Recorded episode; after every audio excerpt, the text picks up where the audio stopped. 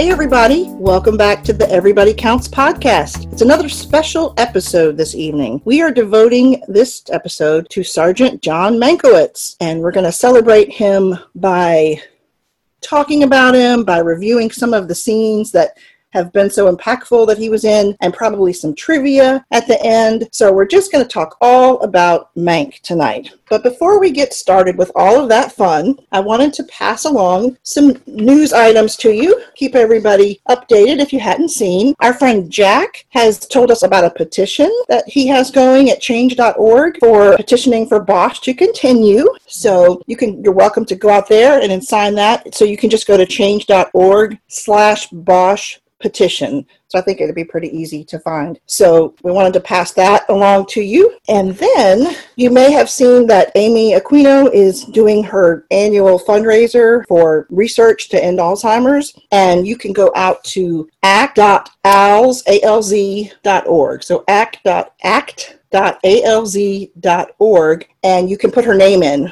You can even just put Aquino and it'll find her. There's actually more than one Aquino there. So, look for Amy's. If you're interested in donating, that's, obviously totally up to you. But she makes jam every year from the blackberries in her own garden. And she offers that jam for people at a certain level. And there's even a drawing for jam, like a raffle at a lower level. So you never know, but you'll always be helping a great cause. The other thing I wanted to mention, you guys might have an idea on this, my fellow panelists here. I remembered that last year at this time, I knew it was right around Amy's fundraiser, and City of Los Angeles named June 21st Michael Connelly Day. Do any of you all remember that? I do remember that. Yeah, that was pretty cool. So I assumed that it would forever be June 21st for his day. I don't know how that stuff works. But in the event that it is an annual thing, I think we should just put a shout out to the man himself, Michael Connelly, that he's got a day coming up, June 21st, Michael Connelly Day. So, and if you hadn't heard about that before,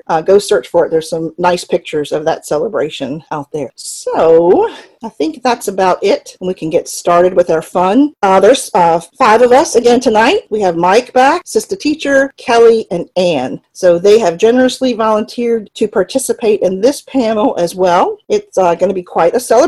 We're going to have a lot of fun. The first thing we did is identify a word, a different word, each of us, that describes Mank. And he's obviously multifaceted, so there are many words to describe him. So I'll start off. I'll just start off. I'll leave it at that. My word is congenial. And I know that just sounds like I used a fluffy word, but I was like, he's nice, he's funny, he's talks well with people, and I just thought congenial kind of combined a lot of that. So we just see a lot of him in the show being comfortable talking to people, being friendly. So I went with congenial. So how about you, Anne? Which word did you go with?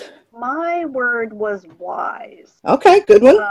And I think that he has obviously a lot of street smart from doing this job, and he just knows, he knows his people, he knows when to push, he knows when to pull back, he knows what things are important and what things aren't, and overall, he's got this sort of, it's like a well-oiled machine, and it has to run well, and you can't have a well-oiled machine if people are bickering with each other and they have these petty political things going on. So he's very wise about, what to do and who to talk to. Yeah, lots of wisdom to kind of make that all happen. So yeah. That's a great word to describe him. How about you, Mike? The word I came up with him was supportive. Sure. He's always looking out for everyone at the station, even if they're above his pay grade. Rank. I mean, I know him and Billets talk quite frequently. He's willing to give an ear and listen to an issue or some demon they might be fighting with. Okay. That's a great word. How about you, Sister Teacher? So my word for describing Mink is discreet. I think in his position as being a desk sergeant and the watch commanders, I think he's privy to a lot of information that a lot of people wouldn't. And he's one not to gossip or, share the information about what's going on. And I think that's very important to be discreet in that position. Yeah, that's another great one. All right, Kelly, what's your word for Mank? My word for Mank is he's perceptive. And that is, I think you're going to see that unfold in the discussions we have tonight of our favorite scenes of Mank. Mm-hmm. But he seems to be able to assess the situation that he's involved in, and he perceives what's going on or what's not being said or what the feelings of whoever he's talking to, he perceives that and addresses the situation. Awesome. That's another great description. And so we've got all these great words to describe him. We're going to talk about some of the scenes, have some trivia. But at the end, we also have an interview with Scott Clace, who plays Sergeant John Mankiewicz, known as Mank. So you have that to look forward to as well. I'm going to go back to my word congenial, and not all of our scenes match up with our words, but just sort of in that vein, some of the things I looked at while we were sort of researching Mank this week. I was reminded that he always has a say in the coffee. He has very strong opinions about the coffee in the break room. He even has his own secret stash. Mm-hmm. So, but he's about the caffeine and making sure people have it, but sometimes it's just for the caffeine because the coffee is no good. And when we find out about that special stash, he's talking with J. Edgar. J. Edgar's starting to get a cup of what's in the Keurig machine, and he's like stops and like, no way, you know, like he's rescuing him from this terrible coffee. And he refers to it as tastes like it's been fashioned from pencil shavings. So that does sound pretty nasty. And he shows him where the special stash is and, you know, makes him promise, you know, to keep that on the down low. And he even says, that the secret stash will really, you know, do the trick, and that even your bowels will thank you later. So it's pretty funny. But there is also that scene we saw in season 6 with Sylvia Reese, Agent Sylvia Reese. She's waiting to meet with Harry. He called her into the station, and she's like, Mank is just sort of standing there in the break room, and she's like, you don't have to babysit me. And he's like, oh, no, I'm not babysitting you. And he talks about the coffee that's in the break room, and he asks her if she wants some, and he says it's tasteless but an efficient caffeine delivery system. So, you know, he offers her some, and she passes. I think with that description, I would pass as well. But, you know, we see him looking out for Harry. I'm heading out. I'm sending a boot out to get coffee. Do you need some? That goes back to some of that care that he has for people. And the other just sort of fun thing that sticks out to me about Mank is whenever we see him outside of the station, he's wearing a fun shirt. We have seen him throughout the seasons wearing Hawaiian shirts most of the time. Mm-hmm. And I have, you know, went through several scenes, even back from earlier seasons. So just make note of that. You know, if you haven't thought about that before, when he's outside the station, he's usually wearing a Hawaiian shirt. For instance, at the Thanksgiving celebration at Grace's house, you know, he has on the Hawaiian shirt. But at Beryl's retirement party, I thought he would have a Hawaiian shirt too, but he had a bowling shirt. Still kind of fun fashion, but I just assumed it was always Hawaiian, but I checked back and that was actually a bowling shirt. So just some of the fun, lighter things about Mank that I just wanted to sort of recall and celebrate that just make him a fun guy. So I think Sister Teacher is going to share some scenes with us next that she likes. So the first scene that I'm going to share is from season 1. I think it may be episode 10. Okay. When Harry was having a verbal interaction with Captain Pounce, and I found Captain Pounce was being provocative. Yes. Because Harry asked him 3 times to move. Mm-hmm. And he said, excuse me, you know, get out my face, I forgot. Something, get out my Grid something. Square. Grid square, yeah. Yeah, that's it. That's right, Mike. He touched him. Yeah. And Harry threw him through the window. Mm-hmm. Of that office that Mank has to sit in. Yeah. Mank just said, Harry, gosh, like you didn't have to do it like that. Like he expected Harry, you know, to kind of respond, but not like that. Yeah. And we know that Harry does trust him because when he had to go be represented by the union, he was his representative. Exactly. Yeah. Yeah. As his representative, and that's a good point. So that's where I say more, you know, about his discretion, right? Because if Harry trusts him, it has to be something good. But he is one character, I think I said, that I will always like. I would like to be Mank. Yeah, not a bad choice for sure. You know, the scene that you brought up also reminded me of Anne's word wise, because also in that scene when Pounce is clearly pushing the boundaries, Mank just sits there and shakes his head like, no, don't go there, Harry, you know, like as a warning, you know. I know you want to, but yeah, like be careful, don't do it. So that brought that to mind for me as well. Yeah, so that was the first thing I'm just thinking, where you just, you know, besides the regular work that he does, mm-hmm. And I mean, and he didn't like really, I mean, he said something to Harry, but not screamed at him, because he could have got very much hurt from that shattered glass. And yeah, you know, what could have happened? Right. So, but that's one, yes. Okay. Did you want to go ahead and share your second one, or do you want to come back around? I can share the second one. Okay. So the second one is from season 3. I think it may be around episode 6. I'm trying to think, because it was when Jerry got shot. Oh, yes. Yeah. After Jerry got shot, and Jerry called the station, mm-hmm. and it was like, you know, Mank answered the phone. He, you know, he thought it was like a regular call in, and then when he heard him, I've been shot. Like he put it on speaker, looking for his address. Mm-hmm. Going to work and like dispatch. Like I was so happy to see all those officers go out there. Like one of our men, you know, and save Jerry. But I think he handled that and was very responsive, and mm-hmm. also allowed others to hear, you know, what was going on. So that's smart. Yeah, them somewhere to go do this and go do that. They mm-hmm. could report firsthand. Like he didn't have to take the time that I need to tell you what happened or mm-hmm. what he said. They can say I heard him say it. You know, mm-hmm. so I think in an emergency situation like that, he handled that well too. Yeah, he shifted responding to that. Yeah, he shifted gears really quickly right into that crisis command mode of what did he need to do mm-hmm. to help take care of him. And yeah, that was impressive, and it comforted me that I mean, it was a horrible scene, and I was so worried about Jerry, but mm-hmm.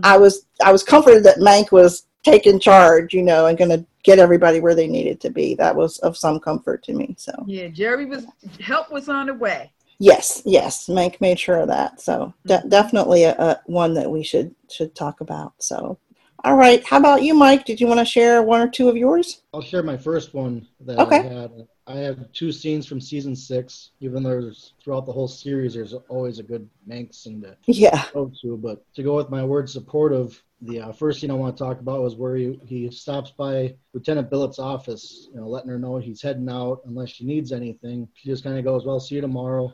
You can kind of sense that something's up and ask her if she's okay, which responds, I'm just tired. And then he straight out asks her, Cooper, you know, Billet sighs. Mank grabs a chair across the office. He's like, what's his beef with you, you know?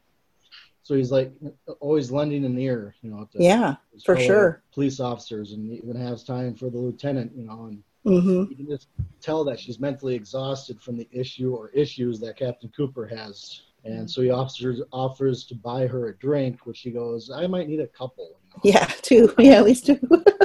And it's a quick scene. I even timed it because I was watching it through last night. It's only 53 seconds long. Okay.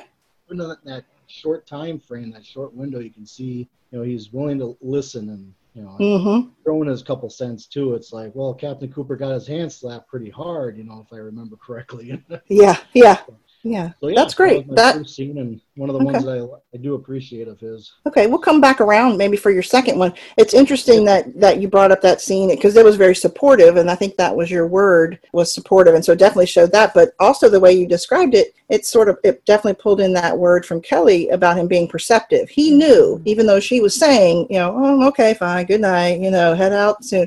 He knew he was perceptive, and he knows people really well, so that came into play there as well. So speaking of Kelly, do you want to tell us one of yours? Yes. My first one is season 1, the pilot. Mm-hmm. And the thing I really liked about this particular scene is it kind of shows you, it introduces you to the relationship between Harry and Mank. Mm-hmm. And it shows how clever and witty they are amongst each other. As mm-hmm. they're interacting and how good their relationship is. So it starts out with, you know, Mank calling Harry, and he answers Bosch typically. And mm-hmm. he says, how's it going up there, Harry? And Harry's just closing out on the suicide of Linda Foster. Mm-hmm. And Harry indicates to him that we're closing up this situation up here, and they have a little chit chat, and he says, well, Harry says, what's up? And he says, we've got a citizen up in the hills and his dog went for a romp and he comes back with a bone. Mm-hmm. And Harry typically says, oh no, not a bone run. Like yeah. We have bone runs all the time. Yeah. And he says, Harry, before you start jumping all over me, he says, the guy says, it's a humorous, Harry. And Harry says, well, it is until it isn't, they all turn out the same. And he says, well, yeah, I agree. 99 out of 100 times it's, it's a cow or a deer or a coyote. But he says, this one's a humorous. And he says, and the guy that owns the dog, he's a physician. And mm-hmm. Harry says, a chiropractor, which is, is crack. Yeah. And he says, no, and there's expletives, obviously, in this discussion. And he says, no, he's an MD. And he says, he says it's a humerus. It's an upper arm bone. And he says, he pauses and he says, and I was wondering, Harry, if you would humorous and go up and see the yeah. humerus. yeah. And there's this dead silence. And Bosch doesn't say anything. Says, oh, come on, Harry. He says, that was freaking funny. Says, yeah, hilarious. Okay, give me the address. Right. That was a good one. Yeah. That was a really great introduction to Mank. You got a lot about his personality from that. Exactly. Yeah. Very cool. All right. Do you want to do another one, or we want to rotate over to Anne? I can certainly do my other one. My other one jumps to season 5, mm-hmm. episode 3, and this is a scene where Mank is in the office with Powers. Okay. And I recall Powers was one of the policemen that was on the scene. They were all going to the scene where the pharmacist had been murdered, mm-hmm. And they were selling opioids. And so Crate and Beryl are trying to arrive on the scene, and Powers and his, I forgot the name of his. Edgewood, right? I think Edgewood was with him. Yeah, Edgewood. And they end up colliding, right? Out mm-hmm. in the intersection near the pharmacy. So Powers' vehicle T-bones Crate and Beryl. So in the end result, Billets is forced to take disciplinary action against, the recklessness of this accident that kind of took them all away from the actual murder scene where they were in pursuit of the gentleman that, or I shouldn't call him gentleman, but the guys that killed the pharmacist. And so as a result of that, Powers has been assigned to desk duty. Yeah. So this is where I see Mank being very perceptive. So he's whining to Mank about having to do desk duty, and he says, Crate and Beryl really should be here. He says, I should be out on the street, banging heads and keeping the peace. And Mank looks at him with this look, and he says, would you just please quit talking?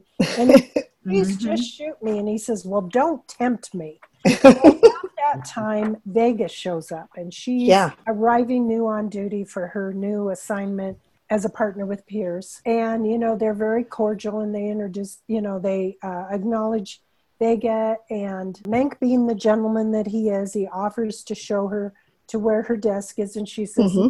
Don't bother. I already know where it is. And then Powers is like, he's kind of a bit taken by Vega, how attractive she is, especially in walk. And he's watching her, and he describes her as a Cadillac walk. Uh-huh. And then they start talking, and Powers indicates to Mank that, obviously she's got some privilege here, that she was able to take on, that position. And Mank says to him, well, it depends on who you know. And Powers says, or who wants to know you. And this is where Mank's perception comes in. He steps in, he says, what are you insinuating here, Powers? And he says, well, she might be LT's, meaning Billet's, new ex. Mm-hmm. Well, that didn't sit well with Mank. No. Mm-hmm. He likes Billet. He respects Billet. He has, and I think he was a bit offended by that comment. Mm-hmm. Sure. And he says, he looks at him and he says, clearly the online sensitivity training basically that you've taken is not working for you, right? And I got a chuckle out of that. So anyway, he immediately grabs this 3-ring binder and he hands it to Powers, and he says, here's something to keep your mind occupied so your mouth stays shut. Yeah, that's a good one. The last scene it shows Powers' face, and he clearly indicates, okay, I really blew it here. Yeah, he knows. I'm going to pay big time for that comment. So that's the end of that scene. Yeah. But it's interesting how that scene, you know, we laugh at a lot of, you know, the cracks and things he made. But in a sense, he was mentoring him, too. He was doing it. You have to do it differently with different people. So it sounded a little harsher or crass maybe with Powers. But he, like you were talking about, the respect he has for Billets. I mean, I think he respects everyone. And he's like, this is just not what you do. So let me tell you, buddy, I've been here a long time. You don't do that, you know, sensitivity training, you know, the rules and procedures are important. So it's funny, even in the midst of one way we might look at that scene, he was still being that, you know, supportive person. Well, yeah, because I feel like the Powers and Vega, that thing, it's like Mank could see, I'm going to put a stop to this right now. Yeah. Yeah. Yes. Because if I don't, heaven only knows where, you know, where it's going to go from here. Mm-hmm. And of course, I don't imagine Vega would have put up with much of that herself. So exactly. Mm-hmm. Yeah. Anyway. Well, why don't you move on with one of yours, Anne? Okay. Well, both of mine actually came from season one. The first one was in episode 2, and you may remember they were trying to figure out whose bones they had found up there in the hill, mm-hmm. and they had created this tip line, and Harry comes to Mank and says, you know, these tip sheets are worthless. And Mank says, well, your story went national, and their calls are coming in from all over the country. So Harry had written actually a script for the tip line operators to follow, because they knew that because of the examination of the skull that whoever this was had some kind of surgery. Mm-hmm. So they had some questions related to try to see if they could figure out who this was. Mm-hmm. And before Harry leaves, he says to Mank one more thing. He said Edgewood. And this is all about the situation. Edgewood was Brasher's training officer. Mm-hmm. And they took a call where, you know, as Edgewood says, before he could even stop the car, she was out of the car with her gun. Mm-hmm. There were shots fired and what have you. And Edgewood tells Harry that he's going to have to write Julia up. And so Harry, he tries to, you know, he wants to talk to Mank about this a little bit, because he knows mm-hmm. that if something goes to paper, as they say, that this is going to be a problem for her.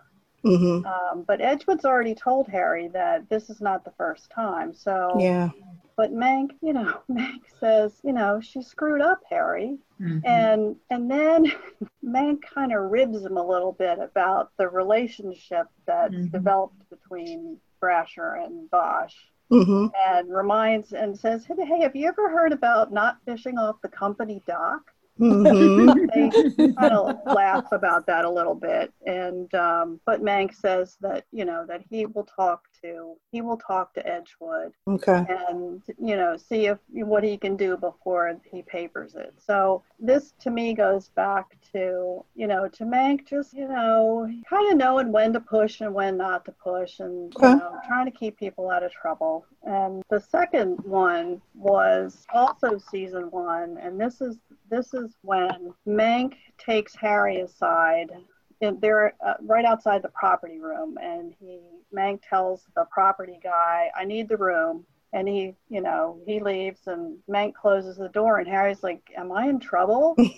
And Mank says, no. And that's when he tells Harry that when George Irving and Pierce stopped Waits' van, Irving deliberately called in the wrong plate number. Harry says, yeah, it's an old school move. And Mank says, yeah, I can remember doing it a time or two years ago. But he said, Harry, you know, you can't have something hinky like this in a case this big. And so Harry says, well, you know, just Pierce wants to file a complaint. And Harry says, well, just tell Pierce to keep his mouth shut. And Mank says, well, apparently Pierce is something of an Eagle Scout. He wants to file a complaint.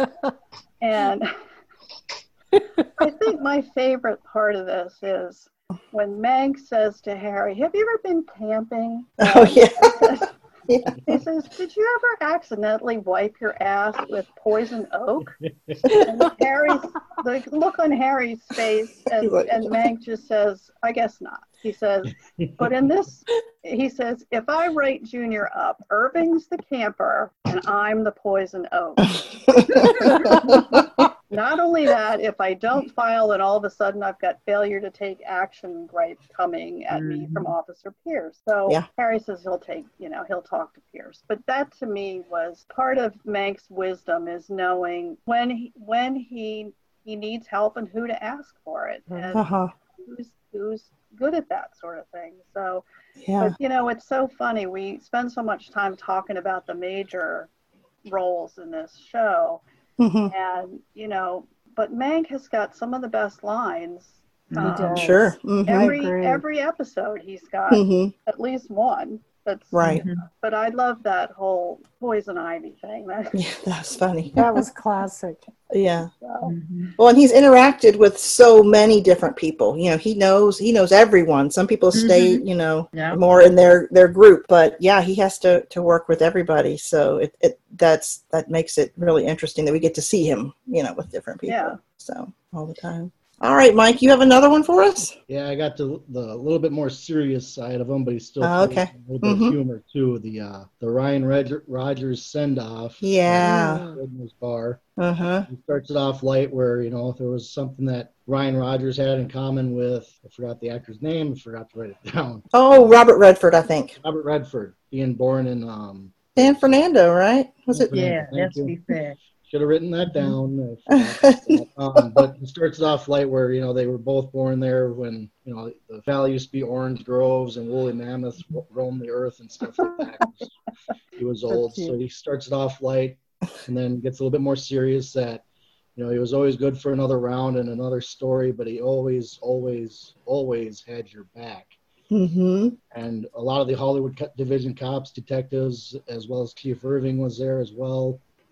And something I was thinking about the scene last night when I was working was, why didn't Beryl give this speech? Because, Beryl was really close to Ryan Rogers, especially at the end. I mean, Beryl's the only one that was showing up at the hospital. Mm-hmm.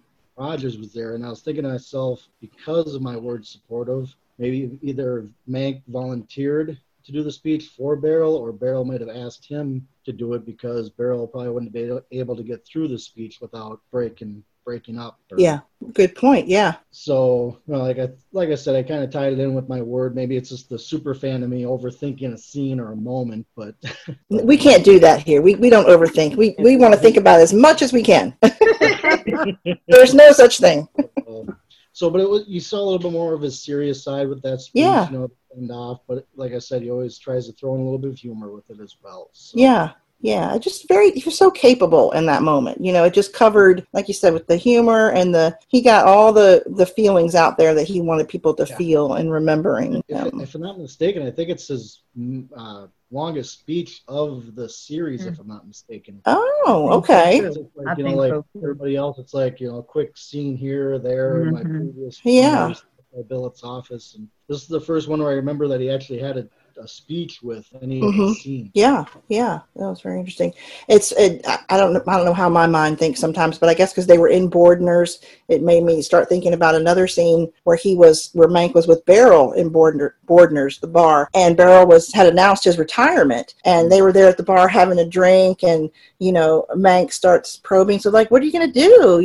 And they get to talking, and he talks about, well, you're gonna have to pay for this and the money, and then Beryl starts to think he's going to have to, get a job, just thinking of all these things. And by doing that, we find out later in the episode, that he goes into drop. But it's like that wisdom and perception that Mank has, because he knew Beryl, and he knew that he probably wasn't quite ready for what retirement was really going to look like. And so he was just finding a way to sort of nudge him maybe in another direction. And so we find out later when he's talking, when Mank is talking to Billets about him going into drop. So he's just a really interesting character. Yeah. And I want to say Mank also has been, even though we don't, how can I say, in some ways you wouldn't think of him as a main character, but he is a main character. And he has been every season. I mean, he has been there from the beginning. Sure. Right? Where the captains have changed, but he has not changed. Right. Right. And he has been in, and it's like he plays this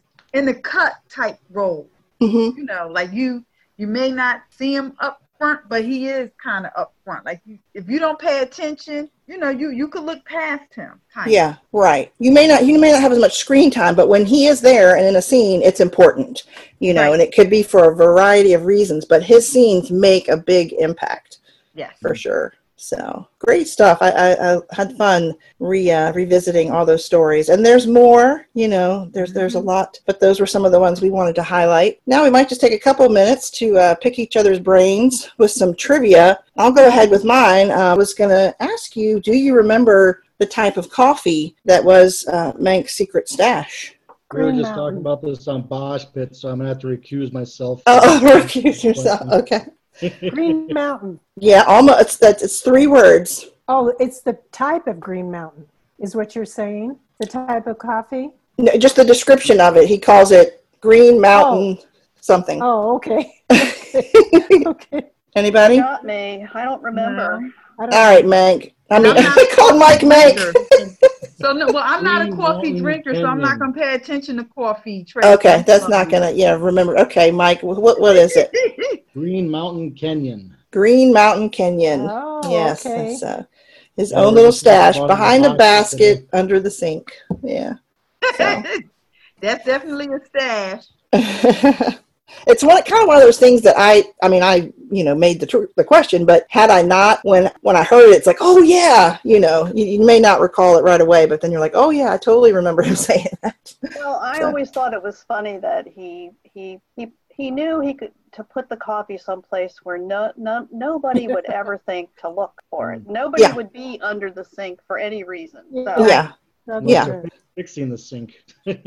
Yeah, and if they're under there fixing the sink, they deserve some good coffee. So yeah. Right. So that's okay. All right, who else has one they want to throw at us? So my trivia question was in season 4. Okay. When they were out there drumming because they were protesting the police. He came and was collecting some money.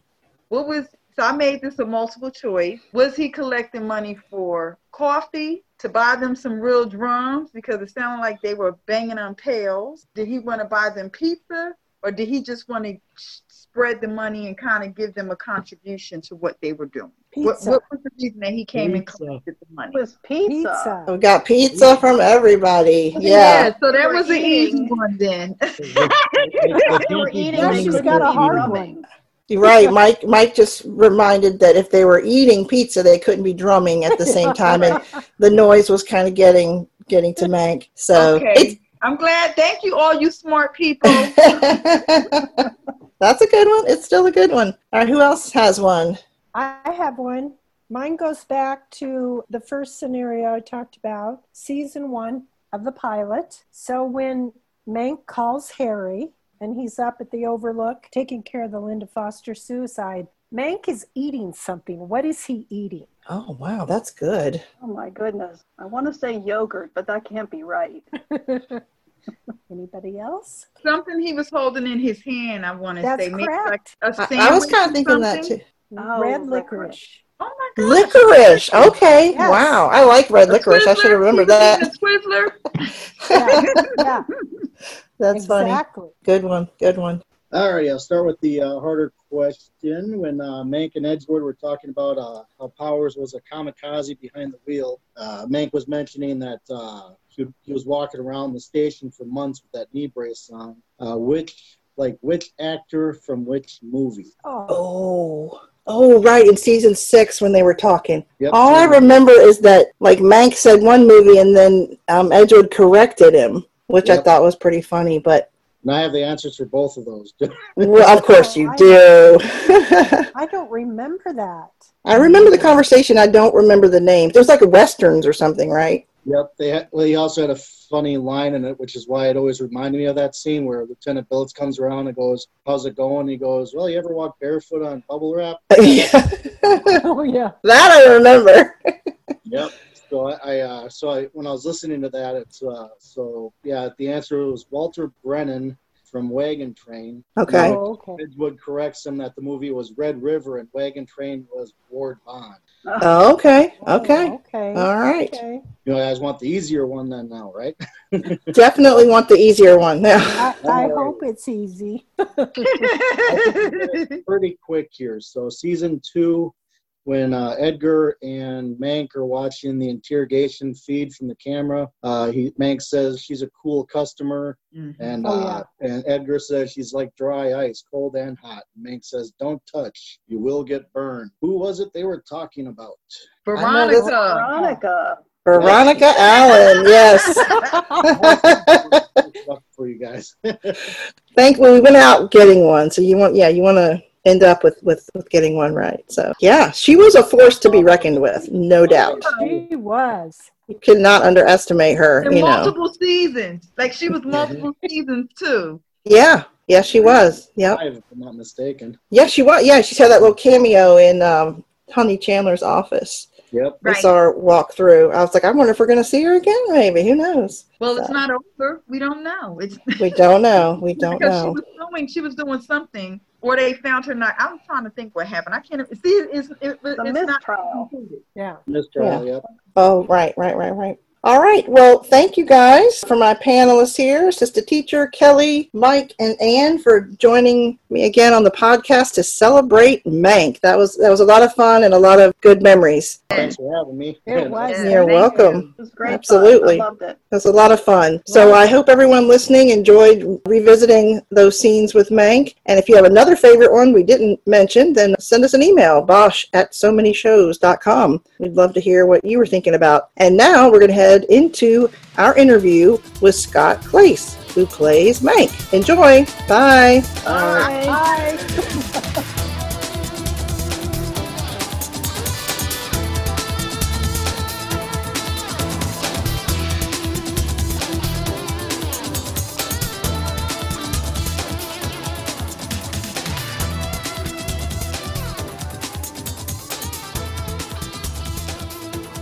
All right, I'm going to ask you the hardest question to start this off. So earlier today, Tracy tweeted out on Twitter, letting people know we were going to talk to you, give fans a chance to write in questions or whatever. And some guy named John Mankiewicz decided to tweet. And he's basically trying to say, that you've stolen his name. Is there any truth to this? What's going on here?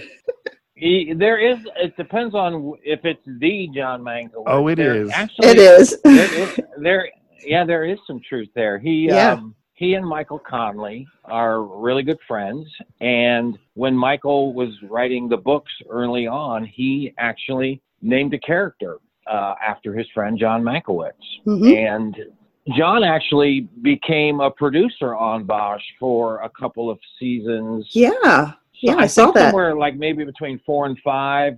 I don't think he was on last season, on 6. And, and he had done, he's very accomplished. House of Cards. Yes. I'm sure everybody knows John Mankiewicz. I went to the doctor.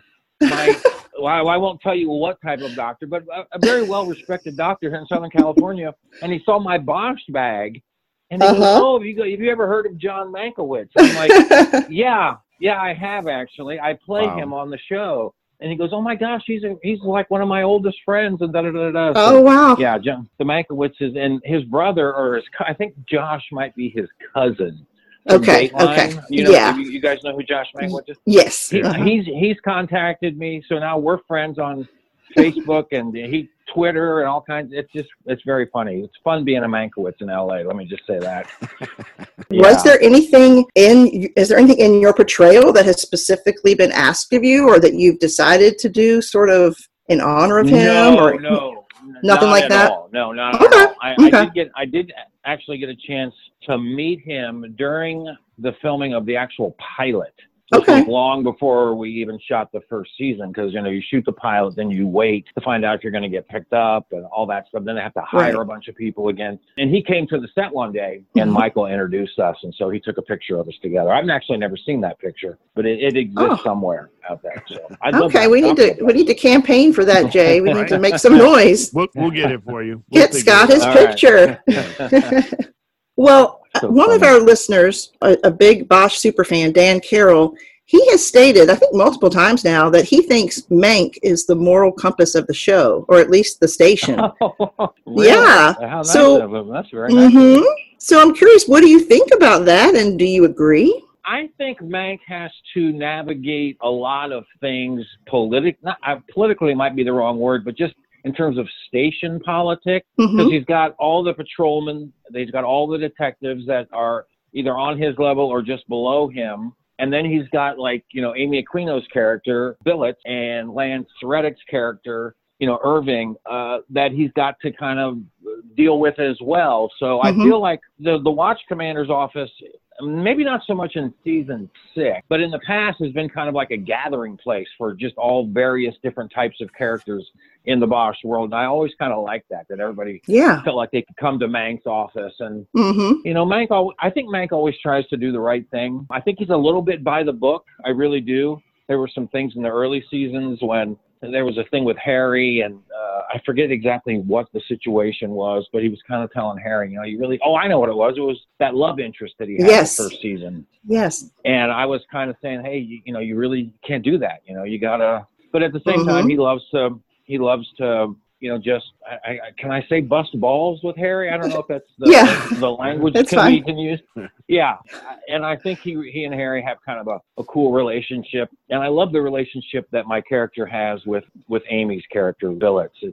It's been kind of fun the last couple of years to really have us kind of be on the same team about various things in the office. And I've heard there's something in season 7 that we're going to be kind of working with together as well. So nice. Kind of fun. Yeah. Yeah.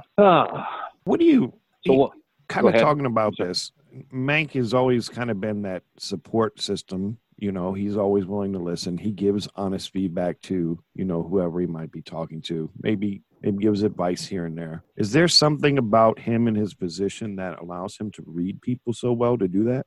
Maybe just because he is constantly in communication with people all day long. That's kind of his job. One of his jobs. Like, there have been several episodes I know where Michael Connelly always jokes that Mank lives at Hollywood Station. He's just always there, it seems like. Doesn't matter the time of day or night.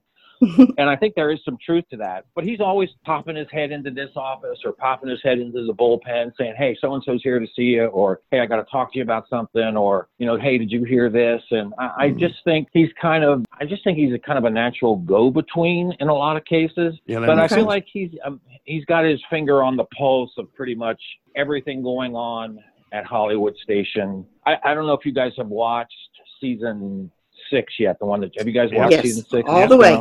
Sure. It's great. There's that one episode where Mank's trying to figure out from Amy's character, you know, what exactly is this thing that has all hands on deck, this, you know, this virus or this, you know, whatever, or the cesium, you know, that whole thing. And she's like, need to know, Mank, need to know. And I'm like, well, you know, I need to know, and he still won't tell me. But yeah, I just feel like he's always kind of, I think he kind of considers Hollywood Station his baby a little bit. Yeah, sure. That makes sense. To kind of make sure everybody does their, you know, everybody's taken care of, and that he does his job well. And I think that's a good way to put it. Well, you kind of led me into my next question, because I was going to ask about how Mank felt about Billet's having to withhold, you know, certain information from him, need to know basis. Is that kind of unusual for the relationship between those two characters? Was that hard for Mank, or? Yeah, you know. It was hard for, I felt kind of, it was hard for my character. I wouldn't say hard for me, but I kind of felt like, I don't talk to the writers on a daily basis or anything like that. I don't think any of the actors do. But there was part of me that wanted her to feel like she could trust me. And I think she probably does feel like she can trust me. Mm-hmm. But, I guess it's that whole thing of, you know, you got to follow the chain of command, and you just can't break. She can't be the one, especially being a woman in power in Hollywood Station. If it somehow came out that she had told me when she wasn't supposed to, that could, you know, really affect her. And that's the last thing I would want as Mankiewicz, and I know the last thing she would want. So, sure. Yeah, sure, I mean, it stung a little. I mean, I felt like the character was stung a little, but, you know, he just brushed himself off and just went about his day. Yeah, he's a tough guy, Tracy. Yes, he is. Very capable. He's a ninja. I like that. Yeah. That's awesome. So Mank's been here from the get-go. You know, you've been a part of all this Bosch world now. Is there like a, do you have a particular, I don't know, memory or part of this season or a scene for you each year that that's kind of special or means something to you? Was there one this year that you're like, I'm always going to remember doing that in season 6? Yeah, I think this year I have gotten a lot of feedback on it, which, you know, I live in Los Angeles, which is obviously where the show takes place. And by and large, the people that recognize me the most are, you know, law enforcement officers. Okay. And that has been something that I have really enjoyed. First of all, them feeling like they can come up to me and say something. Sure. And also getting to know, like, police officers in Los Angeles on a level that I never would have if I hadn't done this show. Not just between the guys that are technical advisors. First it was Rick Jackson. Now it's Tim Marcia and Mitzi Roberts. And they all have just been, they have endless patience, because I will ask the stupidest questions sometimes about LAPD protocol, but they never let on that I've just asked the stupidest question in all mankind. They are so kind and so loving. And it's just, that is one thing. But what I started to say was, I did, in one of the episodes, a eulogy at a bar. Yes. A police officer who had died. Mm-hmm. And I have gotten so much feedback from people on that I'm just not used to. And it's been really nice. Oh, so wow. That was a really good memory for me. Sure. It's hard to top season 1, though, of Pounds going through the glass. I mean, that is... Yeah, it's a good one. But one thing, and it sounds sappy, but going to work, you know, for these last 6 years with Titus and Amy and Lance and Jamie and, you know, Maddie and Gregory Scott and Troy Evans, I mean, we honestly all really enjoy each other. There's never been any rift of any kind. And I don't know if that's normal, because I've been on this show longer than I've been on any other show, but just the level of respect that I feel like I have for the actors and they have for their fellow actors on this show. It's just that's the memory that I'll remember forever. It's just working with just stone cold professionals, man. Yeah. Just a bunch of professional and, you know, the producers as well. I don't feel like they get enough credit a lot of times. I mean, Michael is Michael Connelly. I mean, he's, you know, a genius in my, you know, humble opinion. But, you know, Henrik and Peter Jan and Eric and just all of them, they're just, you know, they're just fantastic. And that's what I'll remember the most. I can literally pick up the phone, text any one of them anytime, day or night, and they get back to me right away, you know, and it's just, that's really nice. That's a nice thing. That's very special. Yeah. Well, I have to add my kudos in with everyone for the eulogy scene at the bar. It was very impactful, and, you know, you kind of enjoyed the jokes, but then it got to that very serious moment, and, you know, where it almost seemed like Mank was a little teary-eyed, is how I kind of felt it. Yeah. It was just... Yeah. It's really good. Thank you so much. And it kind of reminds me, I don't know, did you guys ever watch The Wire? Yep. Yes. Mm-hmm. When they used to do those, I mean, it wasn't the same way they did the thing in The Wire with the eulogies, but I thought those were so well done on that show. Yeah. You know, how all the cops would get there, and or the wake, I think they called it. But yeah, I just wanted it to be real. And you know, doing it for the actor MC Gainey, I've been an MC Gainey fan for so long, you know, I just think he's brilliant. I didn't get to work with him very much on this show. Troy did for the most part. Okay. But you know, he's just wonderful, and it was just great to have all those guys there. You know, I think it was actually the first time I'd ever even been in a scene with Lance, Chief Irving. Which was nice, wow. You know? Okay. Because I don't normally travel, you know, in that rarefied air with the chief. So that's true. That's good. That's interesting. You pointed that out. You are welcome. Well deserved. I was going to say, I noticed Jay didn't say anything about that. Oh. Don't worry about it. I didn't want it to go to your head. No, of course not. No. Absolutely not. Oh, man. Now, looking for a little bit of inside baseball, if there is any, for this. We want the truth. Was Mank, quote, babysitting Agent Reese? Did he play it off, you know, like, oh, no, you're fine? Was he keeping an eye on her?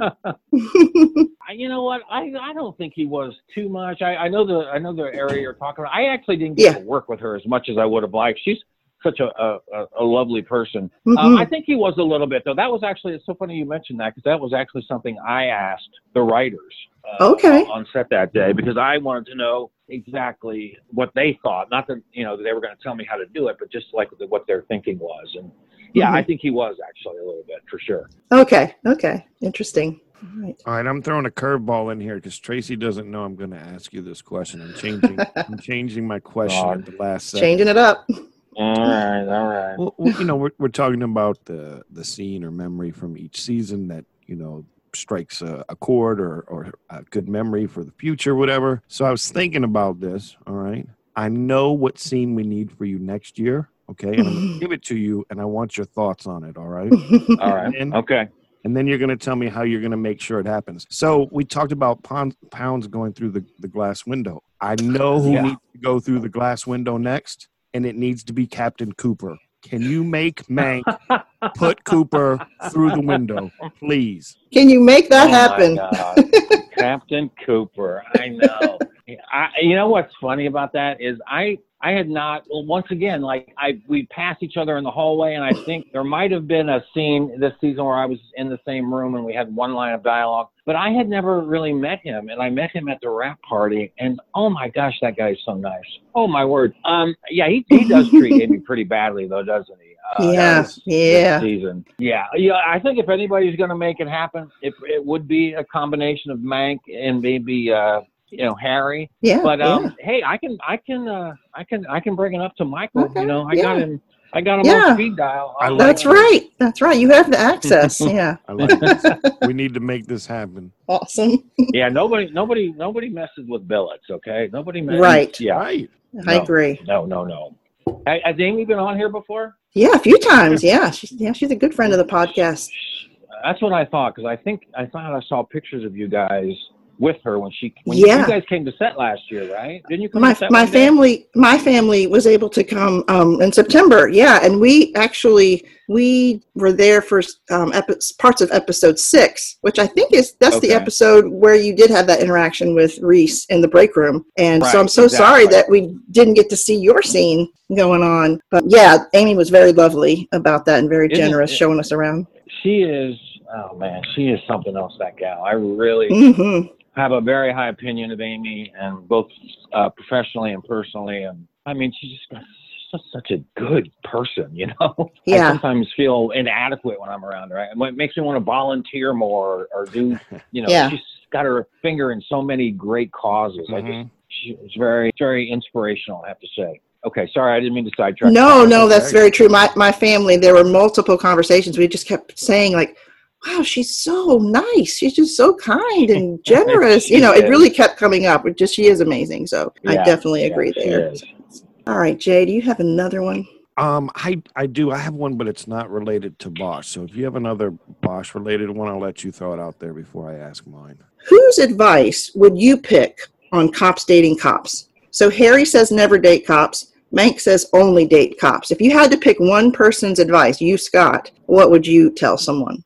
Boy, it's interesting because I know how I feel about actors dating actors. And my advice on that is, like, actors should never date actors. That's how I feel personally. Okay. There's obviously many examples of that out there where that's not true. You know, so many successful marriages from stars on down. Mm-hmm. I would think with a police officer or cop, I would say only date cops, because they'll know exactly what you're going through. Because, I mean, talk about a life of stress and just, I mean, taking your life, you know, in your hands every time you go to work. You just never know what could happen.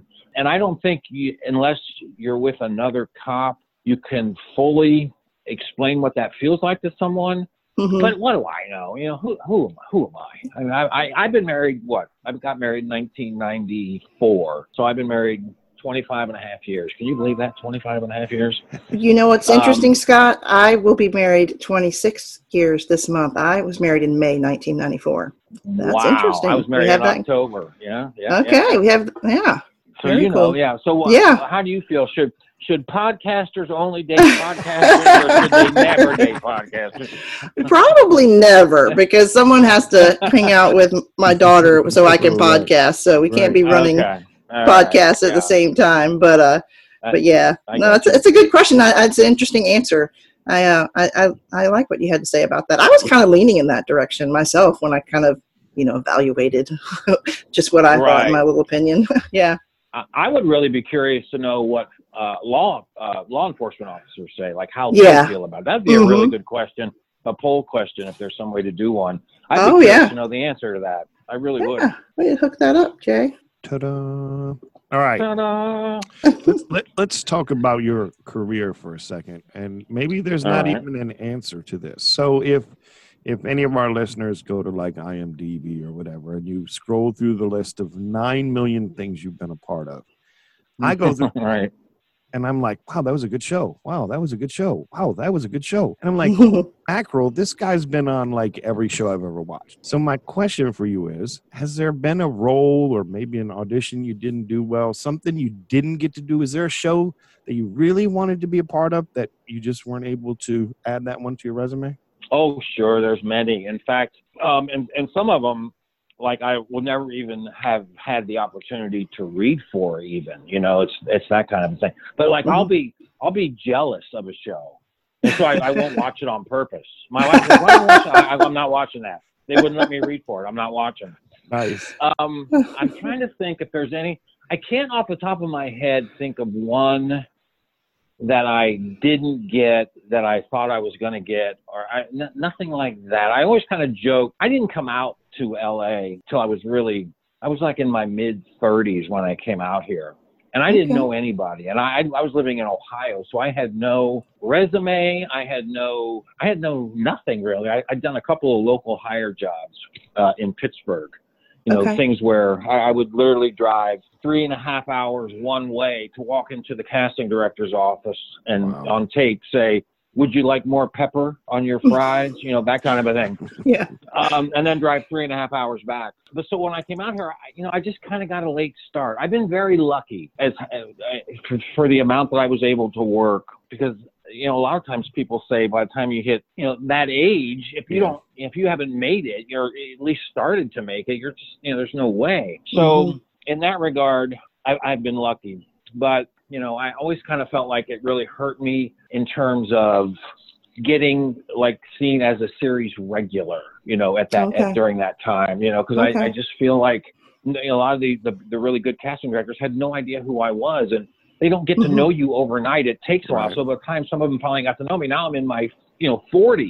And so the roles are, you know, when you're 18 to 25 in LA, there's a lot of roles available for you, you know? Yeah. So I guess if I had to pick one, I still to this day have never watched The Shield, if you can believe that, because I had a friend who was going up for it. And at the last, I mean, he had tested for it. And then at the 23rd hour, they made an offer to another actor who I'm sure, I won't say who the other actor was. Yeah. And he didn't get it. So I just didn't watch it because of that, because I thought somehow I was being, you know, faithful to my friend. Exactly. Yeah. Hey, it's a tough business. I get it. It is. For sure. It is a tough. I should watch it now though. I mean, everybody loves that show.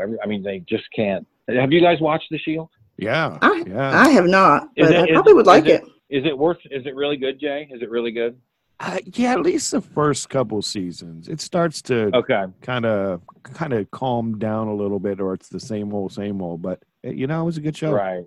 Okay. Yeah, I've watched a lot of TV these last 6 weeks. How about you guys? Have you watched a lot of stuff? Oh my word. Yeah. Yeah. Well, Jay, should we ask him about that star of the show? Do you want to ask him about that if he had an encounter? Yes. Now, we never like to, you know, put Titus down, but sometimes we have to bring up the real star of the show, Coltrane or Brody. Pup. You get any chance to see the pup, meet the pup, hang out with the pup? No, I saw him on set. He was at the station one day, but actually it was his first day. So I never got to, I may have seen him one other time, but you know, I think Titus he's a little protective of Coltrane, you know? Okay, yeah. Yeah, because they were sitting in the hallway one day, and I went up to maybe pat him, and he just kind of looked up at me. Titus. That's funny. I know for a fact that they were coming in to make sure he could do, you know, what they needed him to do. Yeah. Sure. Exactly. Yeah. Very cool. Very cool. Everybody loves Coltrane. I know. Have you seen? I'm sure you've seen the thing for his own show. So fun! So fun! I know. It's awesome.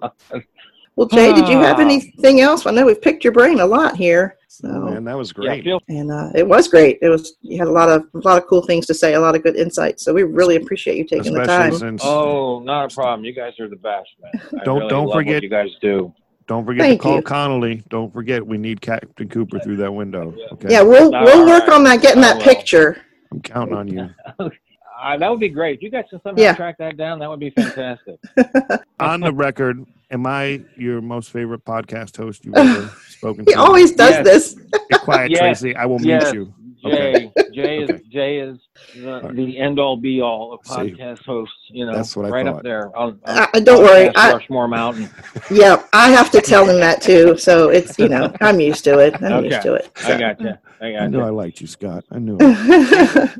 Well, thank you, Jay. Cool. Thank you. All right. Well, listen, guys, thanks so much for having me. Thank you. I really appreciate it. Well, thank you. You take care. Bye, Scott. You guys be safe, okay? All right. You too. Thanks so much. Thank you. Bye. Bye-bye.